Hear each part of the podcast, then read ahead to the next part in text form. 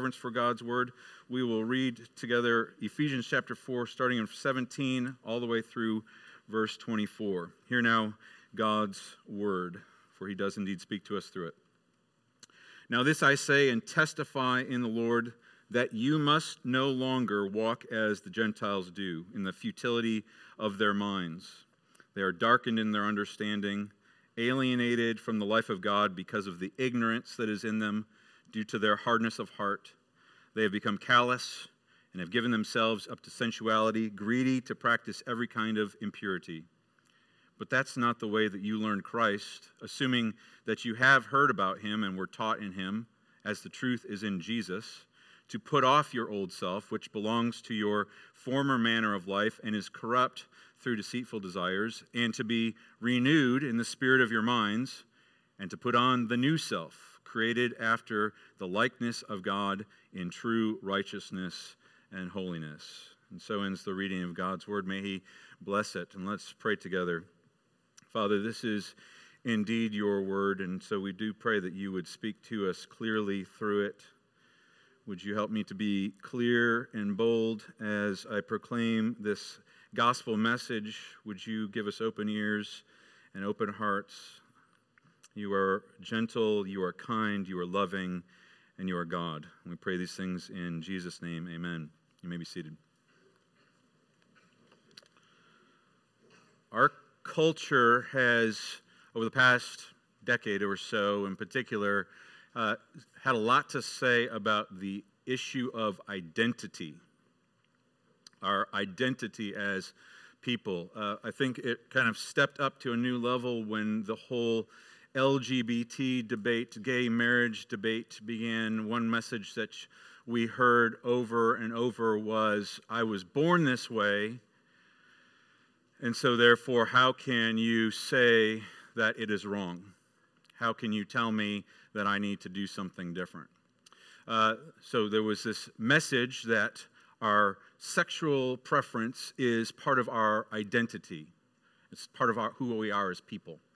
Um, then we heard it a little bit later when we, there was talk about t- transgender issues.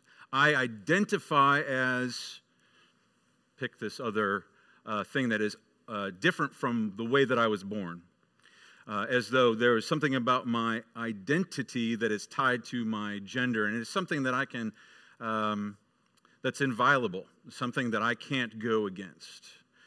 Um, and even, uh, I would say the conservative church has largely rejected those claims, but even in the church that we find ourselves, we see that debate to a certain extent. There's a debate going on right now about whether it's appropriate to call someone a gay Christian. Uh, that is, someone who is struggling with same sex attraction and yet claims the name of Christ. Is that an appropriate moniker or title, appropriate identity? Uh, we also saw it with uh, Alcoholics Anonymous. Hi, I'm Mark. I am an alcoholic. I am defining myself by this sinful tendency that I have. And I don't think that this is a, a, purely academic debate for us, my friends, because I think every one of us struggles with this issue of identity. I think if we were to have a conversation for long enough, at some point in the conversation, you would probably say, or you would hear me say, well, that's just the way that I am. Or, this is just the way that I've always been. This is part of my upbringing. This is part of my personality. This is who I am. But, friends, when we come to this passage, I think what we see is that our God has um, a lot to say about identity. And as creatures created in the image of God, I think God wants to and demands to be the one who defines what our identity is. And what we see is that our identity is never defined upon what we were or even what we have done. But for us who are in Christ, our identity is this new thing called in Christ. Or Christians is another title. And so what we see is that in and if we, we think about everything that Paul has said to us in the book of Ephesians about this power that is at work in the church, this power that has caused us to be united to him in his death and resurrection and has made us alive and new creatures, what we see is that in Christ, God has given us the power to put off our old self so that we must put on this new self in Christ Jesus. So it, there is a call to the Christian that we must live lives that are in constant change. But not just change, change where we are growing into this new self that has been defined by Christ Jesus. So we'll see this in our passage uh, under three simple headings there's an exhortation to change, and then there's a reason for change, and then there's a process for change. So it begins with this exhortation. Paul says, Now I say this and testify in the Lord that you must no longer walk as the Gentiles do. Now, uh, we're using our English Bibles, and if you're using the ESV like what I just read, it's a little hard to see, but the force of what Paul is saying is now, this I say, and I insist on it in the Lord. You must no longer walk as the Gentiles do. Remember that at the beginning of chapter 4, you can take a look at it. He says, I urge you to walk in a manner worthy of the calling you've received. Now he's insisting that we no longer walk as the Gentiles do. And maybe you're thinking, well, hold on a second. But Paul is writing this letter to the Ephesian church, and the Ephesians are Gentiles. As he said in chapter 2, he said he called out, he's like, You Gentiles. And Paul is the apostle to the Gentiles primarily. So why would he say no longer walk as the Gentiles do? Could they really do anything else than walk as the Gentiles do? And I think we, we ought to see right here in the very first verse one of the great hopes of the gospel. And that is there is a heritage that we have with our past, and yet we are something altogether different. We are a new creation. So, yes, he is writing to these Gentiles who are Gentiles in that they are, no, they are not Jews. They were not Jews. And yet, they are something altogether different. He's saying the Gentiles walk as a particular way, and you Gentiles can't walk like that. Don't live like that anymore. You now live as though you are in Christ. You must not any longer walk as that particular way. Um, kids, there's, there's a lot of things in our in God's creation that are beautiful and amazing to see. And uh, one of those things is uh, the process of a caterpillar to become a butterfly. Uh, and when my kids were younger and still homeschooling, we got these butterfly kits. And I don't know if you've ever seen these things, but we, in the mail, we got a little package and it had these disgusting little gross, slimy larvae, these caterpillars. And you know how the story goes. We, we took those, we put those in the, into this uh, little kit, and we watched them eat and get, grow bigger and bigger. And then one day they, they crawled up on the side and they, they formed this little cocoon like chrysalis. And then we got really excited because we knew what was coming next. And so we'd watch every day in the morning and the afternoon. And then all of a sudden one day, these butterflies popped out. And they were beautiful and glorious. They were something altogether different. Now, those butterflies had a heritage with their past. They had been these gross, slimy little larvae but now they, they're not crawling around in their ugliness and in their, you know, sliminess. Now they have these beautiful wings and they would fly. And the same thing is true for us as Christians, is that there is a, there's a reality that God has known us from before the foundation of the world, before we had done anything good or bad, and yet He pursued us in the midst of our sinfulness and he accepted us. He loved us as we were, but there's an intentionality that we become transformed into something entirely different.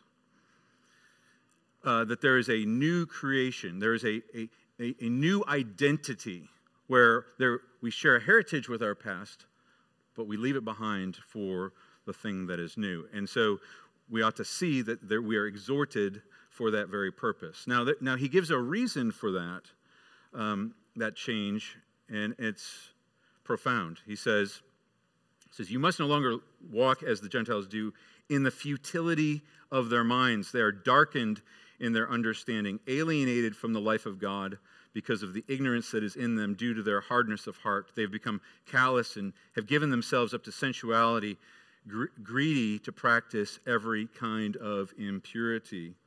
There's, this is a, a shortened form of what Elder Bell read from Romans chapter 1, which is this process that Paul lays out, this progression that's happened, which is the fruit of death the fruit of this death that was ours when we were dead in our trespasses and sins. This is, this is true of all of us. And, and notice what the, the uh, progression is. He says that they, uh, there was, we shouldn't walk in the futility of their minds.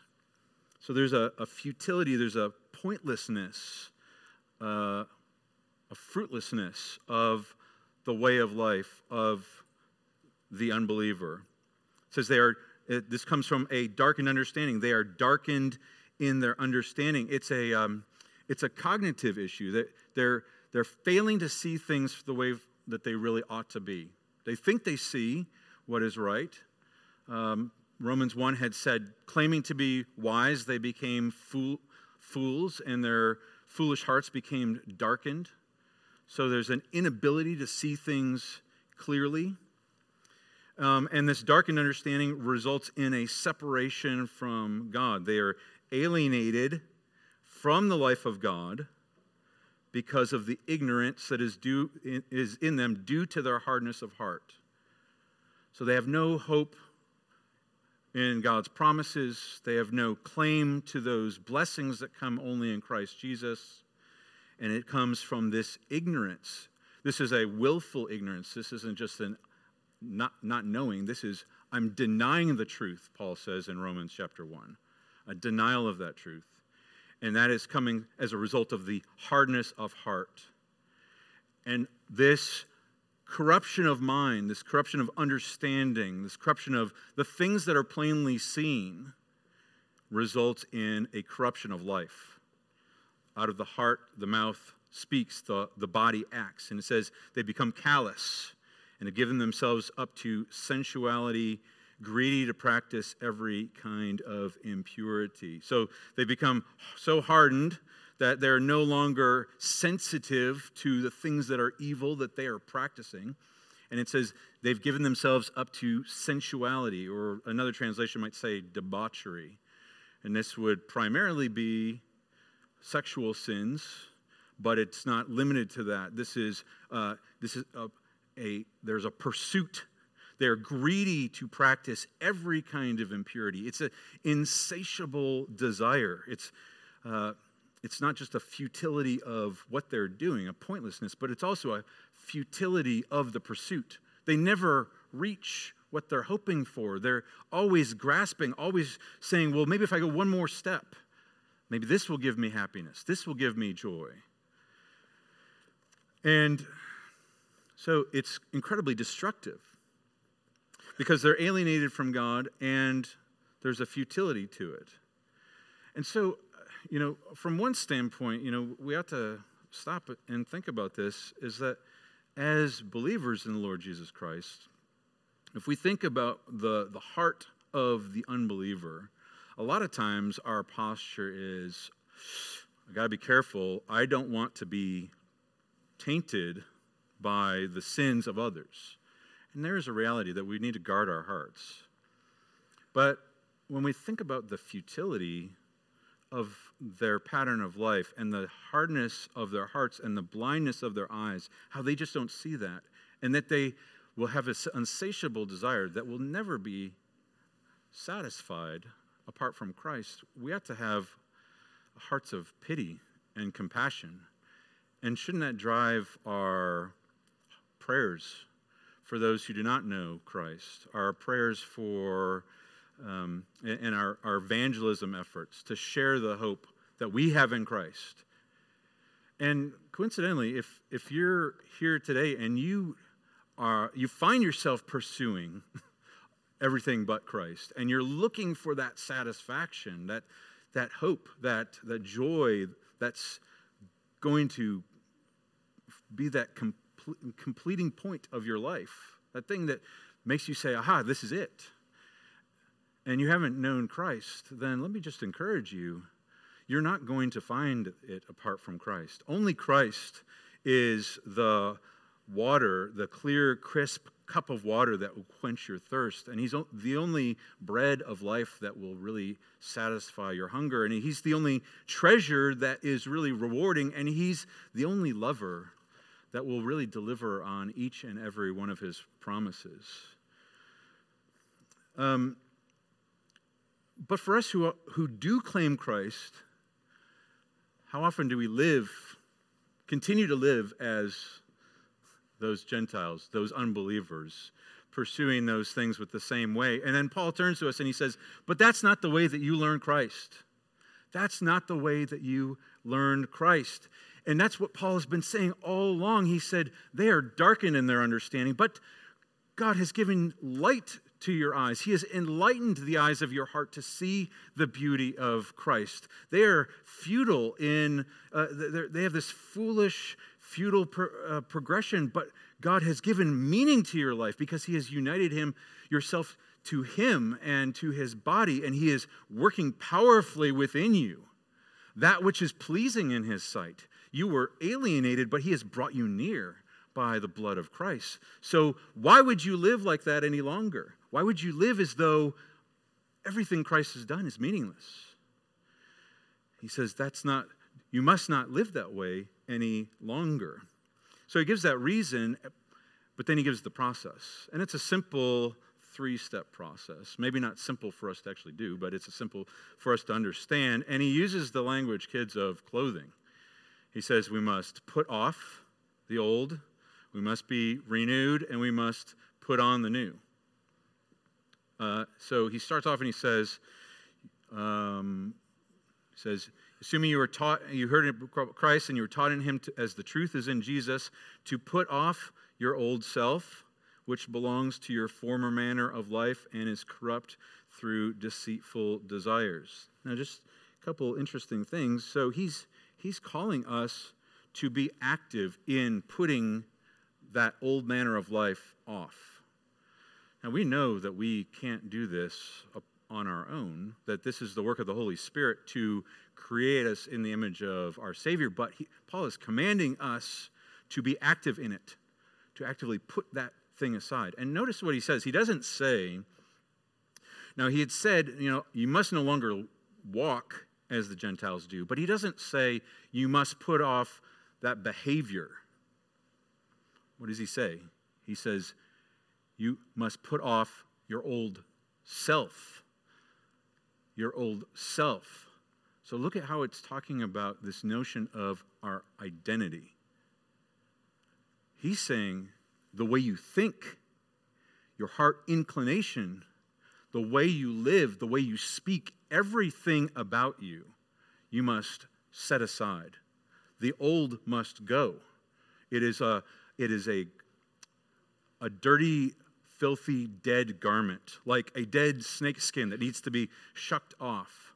He's saying it's a filthy garment that you need to rip off and cast aside. And notice what he says it's um, your former manner of life and is corrupt through deceitful desires.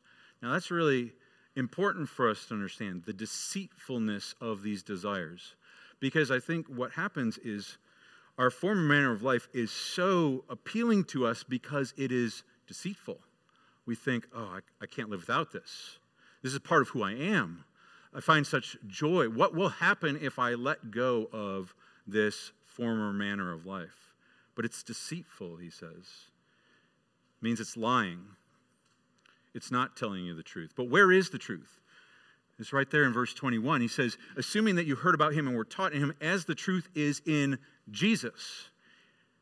The truth is in Jesus. Notice he doesn't say in Christ Jesus with that title. He doesn't say the truth is in the Lord Jesus Christ as though associating him with the Godhead. It's just the truth is in Jesus. And I think what he's getting at is that we are, remember, we have been united to Christ by his Spirit in a fundamental way where we are now members of his body with his Spirit dwelling within him. We are his temple. And Jesus is our life, our exemplar, our everything. And so, if we are to live as a part of this new identity that we have in Christ, the truth of everything is Jesus, the man Jesus, his life, his wisdom, his words, his demeanor, his sacrifice, his suffering, everything that we must be is Jesus. And everything that is our hope is contained in what he has done in his life and death and resurrection. And so all of our thinking needs to be reoriented to the truth which is in Jesus, apart from the deceitful desires, to the truth in Jesus. So we're supposed to put that off, and then we're to be renewed, renewed in the spirit of our minds. And I hope you see that the way that we think, whether we're talking minds or hearts, somewhat synonymous in Scripture, it's the inner man that is driving our outward living. And the renewal needs to happen internally. But notice it's a, just as the problem for the Gentile way was ignorance and a lack of knowledge and darkened understanding, we must pursue right understanding, right truth. And we need to be renewed from the spirit of our minds so that we can, the last step, put on the new self, created after the likeness of God in true righteousness and holiness. And maybe that phrase, righteousness and holiness, catches your mind because we were created as people in true righteousness and holiness, but now we are recreated in the likeness of God in true righteousness and holiness. So, this put off and put on is a process by which God makes us like his perfect son Jesus Christ where we are we are united to him but we are now being recreated in him we are being conformed to his image in a way that is truly righteous truly holy and truly set apart for him and friends this is that's the nature of true repentance. We use that term repentance, and the stakes are really high. Um, scripture says we must repent and believe, and that is how we are saved. And repentance, when we talk about repentance, repentance is not merely saying, I am sorry for the things that I've done. Sorrow for our sin, sorrow for our offenses against God are a necessary, necessary part of it. But re- true repentance involves a putting off, a renewal, and a putting on of the new. And we'll see that all throughout the, the rest of Ephesians. We'll see it over and over again where Paul doesn't just say, stop doing this. It's a stop doing this and start doing what you were called to do. Stop this wickedness and start living with righteousness.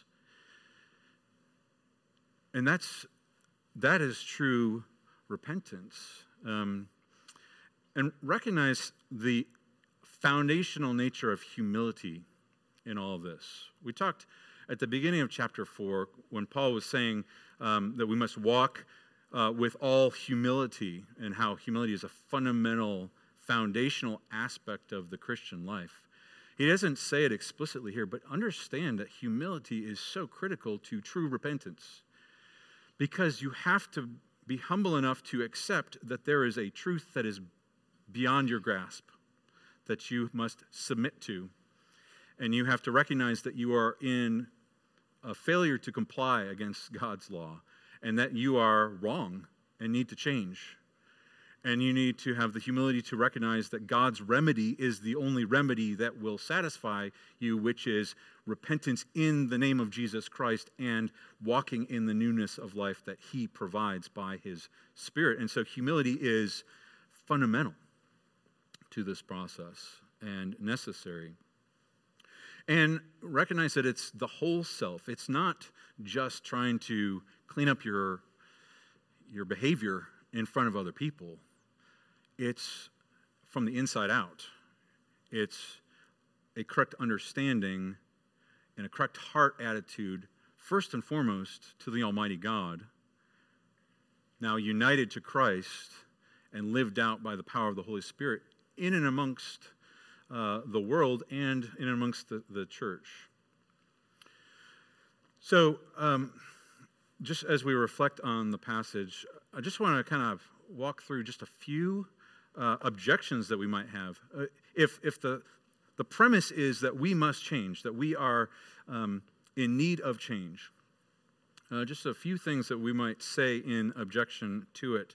Uh, the first is, well, maybe, maybe, maybe we don't really need to change. Maybe, maybe things are just good, may, good enough. Maybe we can just kind of patch things up. And to that, I would start by saying, look at what Paul says in verse 17, where he says, I insist on it. Almost, I demand that you do it. You must no longer live that way. You must be entirely different in your way of life. And I don't know if Paul had this in his mind when he wrote this, but perhaps he had Psalm 7 in mind, which says this God is a righteous judge and a God who feels indignation every day. If a man does not repent, God will whet his sword, and he has bent and readied his bow. He has prepared for him his deadly weapons, making his arrows fiery shafts the way of our past is not a path of godliness. And if it's a, not a path of godliness, then it is in opposition to our God. And God feels that indignation. And the reality is, the Lord Jesus Christ came to bring glory to his Father. And he came to bring glory to his Father in some part by taking those offenders and making them whole and holy and righteous. And so there's an insistence and an intentionality that we must be different. We must set aside the old self and we must live in accordance with the new self. God delights in his son, and when we are in his son and living in accordance with his son, he takes pleasure and delight and glory. And for those who do not, he whets his sword, he bends his bow, he has arrows reserved. It is uh, essential um, and the truth is in, and, and it's important for us to realize that this is in Christ, that Christ is the standard. We cannot live as though, um, well, I'm good enough. I don't really need to change. I've, I've met a s- subjective standard in my own mind, or I'm certainly better than some other people. No, the standard is the Lord Jesus Christ. It is a constant life of change, a constant life of putting aside, that asking God by His Spirit to reveal those ways where you're still living or thinking in accordance with the old self and now living uh, by the new self. We need to move away from the normal life to something that is distinctly in Christ. Um, another objection we might have is well, I just don't really want to, don't really want to change. There's parts of who I am that I like. And I'm terrified of what that might mean if I let that go. There's I love my biting sarcasm. I love my the control that my anger gives me. I love the, the, the taste of the gossip. I fear how my kids will act if I take a harder stance with them. I I'm afraid of that I'll lose grips on the stats of my sports team if I stop focusing so much on every single game each week. I don't know what it is, but there's a part of us that we just don't want to let go of. There's a, there's a deceitfulness of our sin that pulls at our heartstrings and doesn't want to let go. And there's realize that there's also a part of us that is resistant because we just don't want it. In, in our Sunday school class, we were talking about the doctrine of God, and we were talking about how God defines himself as I am. He is infinite, eternal, and unchangeable. And we are created in God's image, but we are not unchangeable. In fact, we are called to change. But there is a part of us that in our sin want to say, I am, and I'm not going to change. because this is who I am, and you need to accept it for who it is. And God says, I love you, but this is destructive. What you need to be is in Christ. And you need to put aside who you are and put on Christ because that is where um, true hope and joy and completion is. There's nothing in there's nothing in the old man that you are clinging to that is better than what God offers to us in his son Jesus Christ. There's nothing. You can pursue after it all you want. You will be unsatisfied. You will find it unsatisfying. Um, maybe, maybe you're saying, well, I understand I need to change, but I don't really know how to change.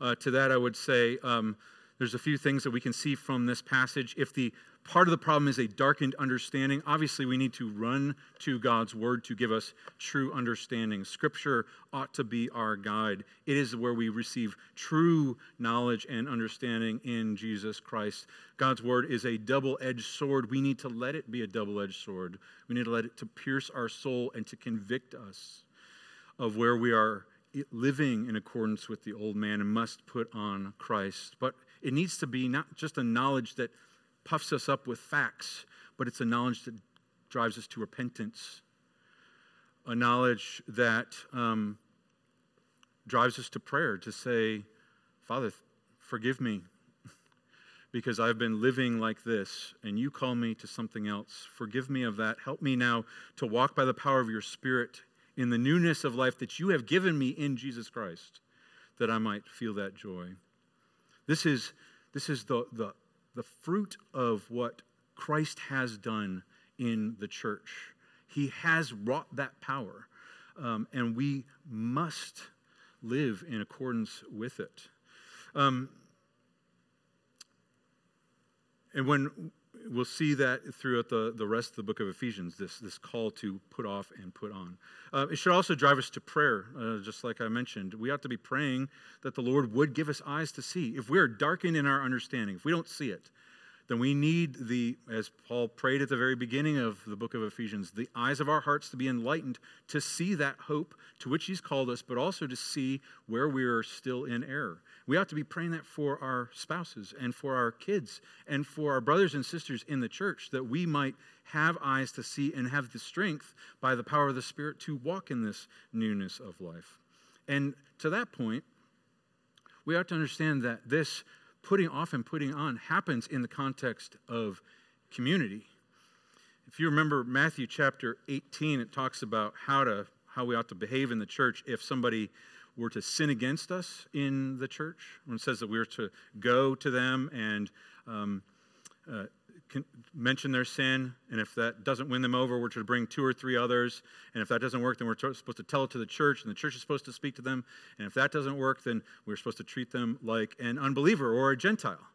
And do you, understand, do you see what's going on in that picture? Is that God, in His grace, is using the church to speak and say, You're living in accordance with the old man.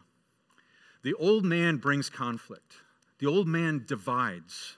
The old man brings hurt and does not bring peace. The new man brings peace and heals wounds and brings unity, the unity that we're called to. So let me ask you are you listening? Are you listening to your brothers and sisters as they speak to you? Are you listening to your kids when they wince, when you are harsh with them? Are you listening uh, to the expressions that you get? Do you know the things that you need to put aside, or you clinging to them? Let me encourage you to let those go and to put on Christ. And uh, the last thing, last objection is, well, I really want to change, but I just don't. And I've been trying to change, but I just I'm not able to change. I just, I just, these sins weigh me down, and I feel like I'm just in chains to them. And to that, I would just encourage you by saying, You're in good company. The Apostle Paul said, Oh, wretched man that I am. I, I do the things I don't want to do, I don't do the things I want to do. But praise God that you have that desire to let those things go. God eh, sent his son and works his spirit in his church with that power to redeem us and to sanctify us into the image of his Son. He will do it. It is a surety. But realize that change is slow and change is hard. And our, we have sins that so easily entangle us. And so let us pray for one another. Let us encourage one another as long as it is today. Our friends, um, your God loves you with this strong love that spanned from eternity past, knowing before you, before you'd done anything good or bad. And he, but he had a purpose to make you something far greater than you are even now. He purposed to unite you to his son and that he might work his glory and his grace even through you with joy and delight. And so let's put off the old man and put on Christ that we might feel his pleasure and we might glorify him in the midst of this world. Let's pray together. Father, thank you that you do indeed love us. Thank you that you speak to us and you remind us that even though this is your work, you call us to be active in it, that we might align our desires with your di- desires. We do pray that you would be gentle as you reveal these things to us, that you would help us to be diligent, um, making the most of the power that is at work within us. Help us to rely on your strength for these things, and may we give you all the glory. And we pray these things in Jesus' name. Amen.